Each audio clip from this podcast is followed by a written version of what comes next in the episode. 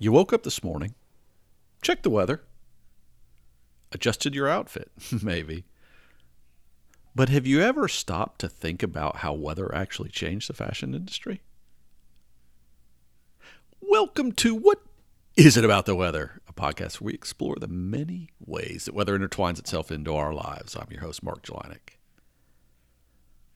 Before we get talking about weather and style, hope your weather week's going well. Saw a couple things that caught my eye. One had to do with cicadas. Now, for those who don't know what a cicada is, well, it's a little bug. You can read about it. That's the beauty of this day and age. I can actually say, Google it, and most everybody that's listening to this podcast could easily go and do that. But more or less, and I, what I do know is not all of them follow a cycle. This is a year, most cicadas here in the U.S., and I don't know if this is a global thing, have a 17 year rotation. Now, there are some that don't strictly follow that, but one of the largest populations of them is on the current 17 year cycle that came up, and there tends to be a lot of them. So it's it's one of the big years, if you will. And there's so many of them. I, you have seen all sorts of TikTok videos and other stuff where people and even family members where people don't know they're on, and then all of a sudden they notice it and they're slapping it away. But I think even President Biden here in the U.S. got tagged by one when he was leaving for the G7 summit. But they're even so prominent. There's even so many of them. And you maybe have heard me mention this before that weather radar can pick up a lot of things and it will pick up bird migrations. But there were a couple of episodes lately where it looks like it actually picked up some cicadas, a mass of them around the northern Virginia area. So not, not too far from Washington, D.C., for those of you who aren't familiar with the region. Thought that was kind of cool. I'm curious, what's your heat threshold? Mine got crossed this week. Not a new thing. You've heard me mention it before. Not a huge fan of the heat, but it was a stinker out there. I mean, really to the point where I didn't didn't want to go outside. So one morning, I tried this new theory. I got up and rode eh, far enough north, right, where I could get up and and do stuff. I got up and rode outside Left home. I mean, I was up at 5 a.m., left home before 6. The park where I go and ride doesn't technically open till 6. So I, I, I don't know if I could have ridden in there before then. I know the park itself isn't open, but the road kind of does go through it. And I, I didn't even want, I didn't want to chance it. So it really wasn't too bad. But by the time I finished my ride at like, you know, just short of seven, it, it was already not where I wanted to be outside. So thankfully, tonight was out with some friends, doing things we haven't been able to do in a long while, sitting outside, enjoying some some nice air and having a glass of wine. So it didn't last too long for me, but man, I don't know.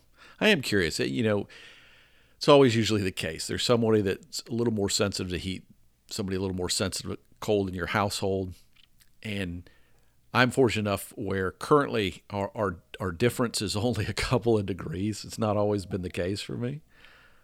But what's your three what's your heat threshold? Let me know. You know, whether it's this or talking about tonight's topic, whatever it might be, you can always reach me right, at whatisabouttheweather at gmail.com. You can also find What Is It About the Weather on Twitter you can find me personally, Mark underscore Jelinek. I've, I've been tweeting a little more lately, just sharing some random stuff.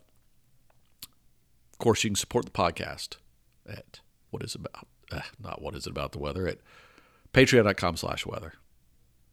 All right, let's get to the main topic. Does weather make you stylish? Right? That's what we're going to be talking about. Let's talk a little bit about how we got here, I guess, first.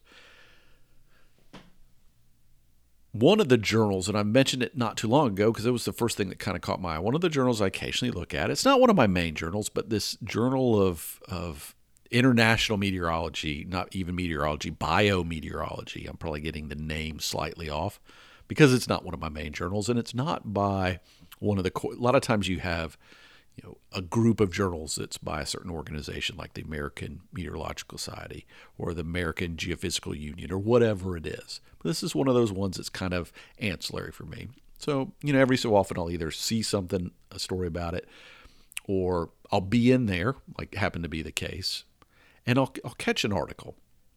And that's what happened. I came across an article that had to do with the whole idea of thermal comfort. And what they were looking at is it's been studied a lot, you know, talking about what's your heat threshold. It's been studied a lot about how sensitive we are different areas of our body, right? Where heat's most well regulated by our body and maybe not so much. And you know, maybe you've experimented with this yourself. If you've ever been warm and maybe run some cool water on, on our wrist as an area that's an example, because our blood flow is so close to the surface there, by just running some cool water there can make you actually feel a lot cooler than if you run water over another part of the body. So we have these little zones. But what they were looking at was a little different than what's been well studied because they wanted to look at how clothing or how different fabrics related to those different zones and how you could best adjust different fabric types to maybe help the human body regulate, right? This is kind of an interesting article. Link in the show notes. But it was a little techy and a little not weathery enough that I didn't want to dwell on it, but it just kind of made me start thinking about weather and fashion, right? Then, probably the last couple weeks, I was in New York City. And I was reminded as we get to this, you know, everybody coming back out again, more people vaccinated here, a lot more people out on the street, outside. Yeah, part of it's seasonal, but part of it, you know, a year ago we were in heavy lockdown, right? New York was for sure. And I was reminded that in the city, there's still this kind of idea of fashion sense. Not everybody, but a lot of people a lot of people like to do it, I think. It's not just about that they have to do it, but there's this general you don't just go out in a pair of shorts and a t shirt and, you know, or a, hoodie or whatever it is, unless you're maybe walking the dog or, or running a quick, you know, stop to a store or something. But generally, people kind of put on certain styles. Now, to the lady who was wearing a onesie that looked like a 1970s onesie, it, it still doesn't work there's some fashion things I'll never understand. And it, it's, you know, there were plenty of people, people of all walks of life that were out there not looking, by my sense, not looking particularly fashionable that I think were trying. And I just kind of, you know, shake my head sort of stuff. Not that I'm a king of fashion or anything. But it was a reminder that, that I guess that people at least think about what they're putting on before they go outside. So it's kind of, you know, just churning those things around in my head and just thinking about fashion and weather in general. We've talked about the idea mostly from a technology standpoint, like, you know, the idea of a raincoat or a windbreaker and how those things are made. And that's great, that's functional. But where does it cross that border into a fashion sense, if you will? And this is not a new topic, right? If you go back as an example and you look at the Little Ice Age, which is a period of about 500 years that's well documented in Europe, it was kind of during, before and after what I would call the Renaissance Age. But there was this ability to create fashion that compensated for the fact that it was colder. And that allows you to do a lot of things. And so the whole styling was able to include a lot of fabric and a lot of things that maybe when it's hotter or maybe when it's in the heat of the summer or like I've been in this past week, there's no way in a million years you'd put it on. But generally, for places that didn't have central air and needed to keep warm, there was these outfits that weren't just designed to be warm, but were designed to do it with style, right? To create a certain look, a certain feel, to do it to make you feel good, I guess, if you had to get bundled up. That was the context. So it's not a new thing, like I said, been going on for a while. And I also came across the idea that it's not just about what you're wearing in and of itself, but there's also this idea of how it affects the industry as a whole. There's a, a school here called the Fashion Institute of Technology. I thought it's kind of an interesting thing. And, and what's particularly unique about it is it's one of the few places that you go in the city and there's actually a building to building connector up, you know, five or six floors that goes over the road. You don't see a lot of that necessarily in New York. You know, some cities you do, but it's always stood out because I remember running into where this building is. But about five years ago, they introduced a class, and specifically then it was about weather analytics. Okay. And I saw an article written about it, it was talking about the complexity of the class because it added linear regression. And I think to myself, if that's the, the most complex part of things, eh, it's not all that complex. But I can understand people that aren't used to thinking about math and statistics and all those things. Eh, it, it might be a little bit more than they're used to, but they've they've kind of evolved the class to really just about analytics in general and thinking about how analytics can help drive and shape the business and help make better business decisions. But in the context of that, whether it was this class that was purely about weather or how they've used weather now, I'll give you an example. We've all done it. We've gone into a store in January and there's swimsuits outside. Now, there's some mental think going on there to think, oh, let's get them to shop because they'll like the idea of summer's coming. But it's not necessarily the best time to do it. But what they don't want to do is they don't want to end up with leftover stock, right? End game, they don't want to have to put anything on sale. That's the ideal world. And the concept of the class is trying to help shape when it would be optimal to put certain things on display because within the context of the way we buy things versus when we're going to use them, there really is a lot of study around that. And there's a lot of data and information they can use. So now that we're getting into the big data world and we're getting into machine learning and all those things, using the weather component of analytics makes a lot of sense. And this is an industry where it's very logical because when we go to buy clothes, we buy them for a lot of things. We buy them for function, but we buy them to feel good and you know how it looks on us and all those sort of things. But we also buy them for specific activities, whether it's something like a bathing suit or maybe it's something to go skiing in the wintertime. Doesn't matter. But when's the best time to be stocking the shelves and putting those things out and making sure that you're they're optimizing what they get out of it, right? It was cool to me to see that there's a whole sort of class around that but it still kind of came up short. Really wasn't what I was thinking about in general. I really wanted to know, you know, does weather shape the the actual designs? Again, not the functional, but but the style of fashion. And I came across an interesting article. There was this sort of a summary, it, it, but it was well documented. It had a lot of again to my show notes where I put you know different links you can go to. They had all their references. So it wasn't a brand new article, but what I thought was interesting is it kind of captured a lot of stuff that was really kind of cool when it came to weather. And it wasn't just about, you know, this idea of weather and fashion or, you know, the analytics or things or the functional style of things, but it got into what I like to talk about, which is a little bit of tech, a little bit of weather, and here we go, this other topic of fashion. And what they showcase in this article is actual pictures. Now, every in every case, it's kind of a dress outfit. I think there's one that's more of a coat than than a dress, but they're all kind of female centric things. So they're not necessarily fashion that I would go put on, but I can't see any reason that it couldn't work in the male fashion world. But they broke it down into different weather categories, which is what was really neat. So they started with air and they profiled a dress that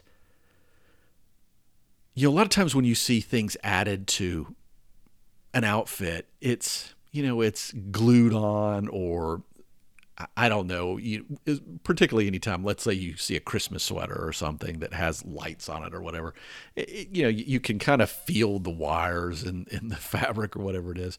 But they had it, the actual stitching of this dress was able to carry a small amount of current, right? And essentially, it's the conductor between the sensors and little LEDs that would light up. So the LEDs lit up based on the profile of air. So it was a sensor for it happened in this case happened to be carbon dioxide. So it was a climate thinking dress, if you will. But the whole idea was the the luminescence of the dress would change based on what the air profile was like when you're outside. Which is kind of a neat idea. I don't I don't know. I have like a, a home security system that has a in addition to the security, it has like a sensor, right, that tells you temperature and humidity, but it also does air quality. And it's the same sort of thing. So these tiny little sensors on the dress, they use little Arduinos, and you've probably heard me mention that before, but these little tiny little sensors that are integrated with this embroidery yet it impacts the style and what the dress looks like for the person wearing it. They had one that was this kind of neat print of a tornado scene. The whole top was a tornado, you know, kind of the big dark cloud, but towards the bottom, you see where the tornado's coming to ground. And there was the ability with these little LEDs to have a lightning effect, not constant, but as the lighting changed where the person was, it would change the the sensors were picking up light, right? And it would trigger different lightning within the dress. So they used a combination of things. This was at the age when digital printing was becoming a bigger thing, and I think now it's even more so. So a lot of times when we used to get prints on shirts, right, in the old day, it was a decal. It was either ironed on or, or heated on. But this digital printing allows them to do it almost within the fabric itself. But kind of like the previous dress, there was this circuitry built into it with, that would go to all these light sensors. Now, I have no idea with either one of these dresses. I can't even imagine, you know, how often you might need to change the battery or how teeny tiny the battery is, but you can do a, a little battery. And LEDs, we get this benefit, right, that they don't use much in the way of electricity or power draw. So you can do it with a fairly small battery. There was another one that was just the idea was wind. So it had sensors that would note. And, and, I think the idea here was even if the person was turning, like if they were doing a spin, right, it would sense the change in airflow. And the dress was called like daffodil or something. It was really neat. So for those that don't know what a daffodil is, I'm guessing most people do, but it's that, you know, it's a flower that has a little when it's not in its flower stage and it's when it's in its seed stage has a little white thing up top that when you blow on it that's when we learn about them as kids. When you blow on it it spreads the seeds. It's great. It, it's kind of a fun thing to do as a kid but all you do is you propagate the dandelions growing in other places. But the idea of the dress was kind of similar. So there was this little center thing that was supposed to represent the flower and it would light up right? But all the little tentacles were on the dress too and the whole idea of a dandelion blowing in the wind was what the dress was representing. Then they also had one that I, I didn't think the style was particularly my thing, but I call it the puffy dress, but it was almost like a parachute dress. But the way they had designed it was it would puff up differently based on the wind direction. So literally someone could be standing outside and get this functional idea of by knowing which portion of the dress was blowing which way the wind direction was coming from, yet it was making a fashion statement. But they didn't stop there. You go to, to idea of rain. So there was a dress as if if you happened to be out and it was wet, you, you didn't need to avoid the wetness because the, now this dress wasn't going to last forever, but it was designed with the same coatings, if you will, that we use now for things like laundry pods or things like that. It disintegrates. It's this covering, but it was done in multiple layers and with different colors. So as each one of these things dissolved, it would create a splash of different colors on the dress. And so the styling of the dress would depend on how much water got introduced to different areas. Again, kind of a neat idea. Using the tech of, of this dissolvable substance and bringing the idea of different colors into what most people, when they think of rain, think of a kind of a dull, boring scenario. So this is adding a vibrance to what might otherwise be considered kind of a dull situation. And they even had one, the final one that I saw that was kind of interesting was they called it the UV dress. Right? Now, so this all has to do with sunlight, but it thought think of this thing as being like a camera. So this this one was one that looked a little more like a coat, and I guess to me looked a little more far out there, like no one probably ever wore the thing. But was, the idea was neat. So they they had these little round things, and they were different sizes. So maybe some of them were as big as I don't know the the base of a bowl, uh, you know, a larger bowl, but some of them were as small as you know maybe a small glass or something like that. But all of them had these little things that looked like a camera lens. And the concept was as more ultraviolet not not just visible light, but ultraviolet light was exposed to the sensors on this dress, those apertures would open and close, kind of like a camera, and it changed the style. So the person literally could turn in in the sun and out of the sun and change the style of the dress. So there really is this idea of being able to incorporate weather into what we do, right? When when when we want to go and look stylish. Now some of them, like I said, looked a little more stylish than others, and some of them might be a little more weather geeky type people than others. But it was just neat to me that tomorrow you could get up, right? You could take a look at what you're wearing and just remember that there's much more to the weather than the weather itself.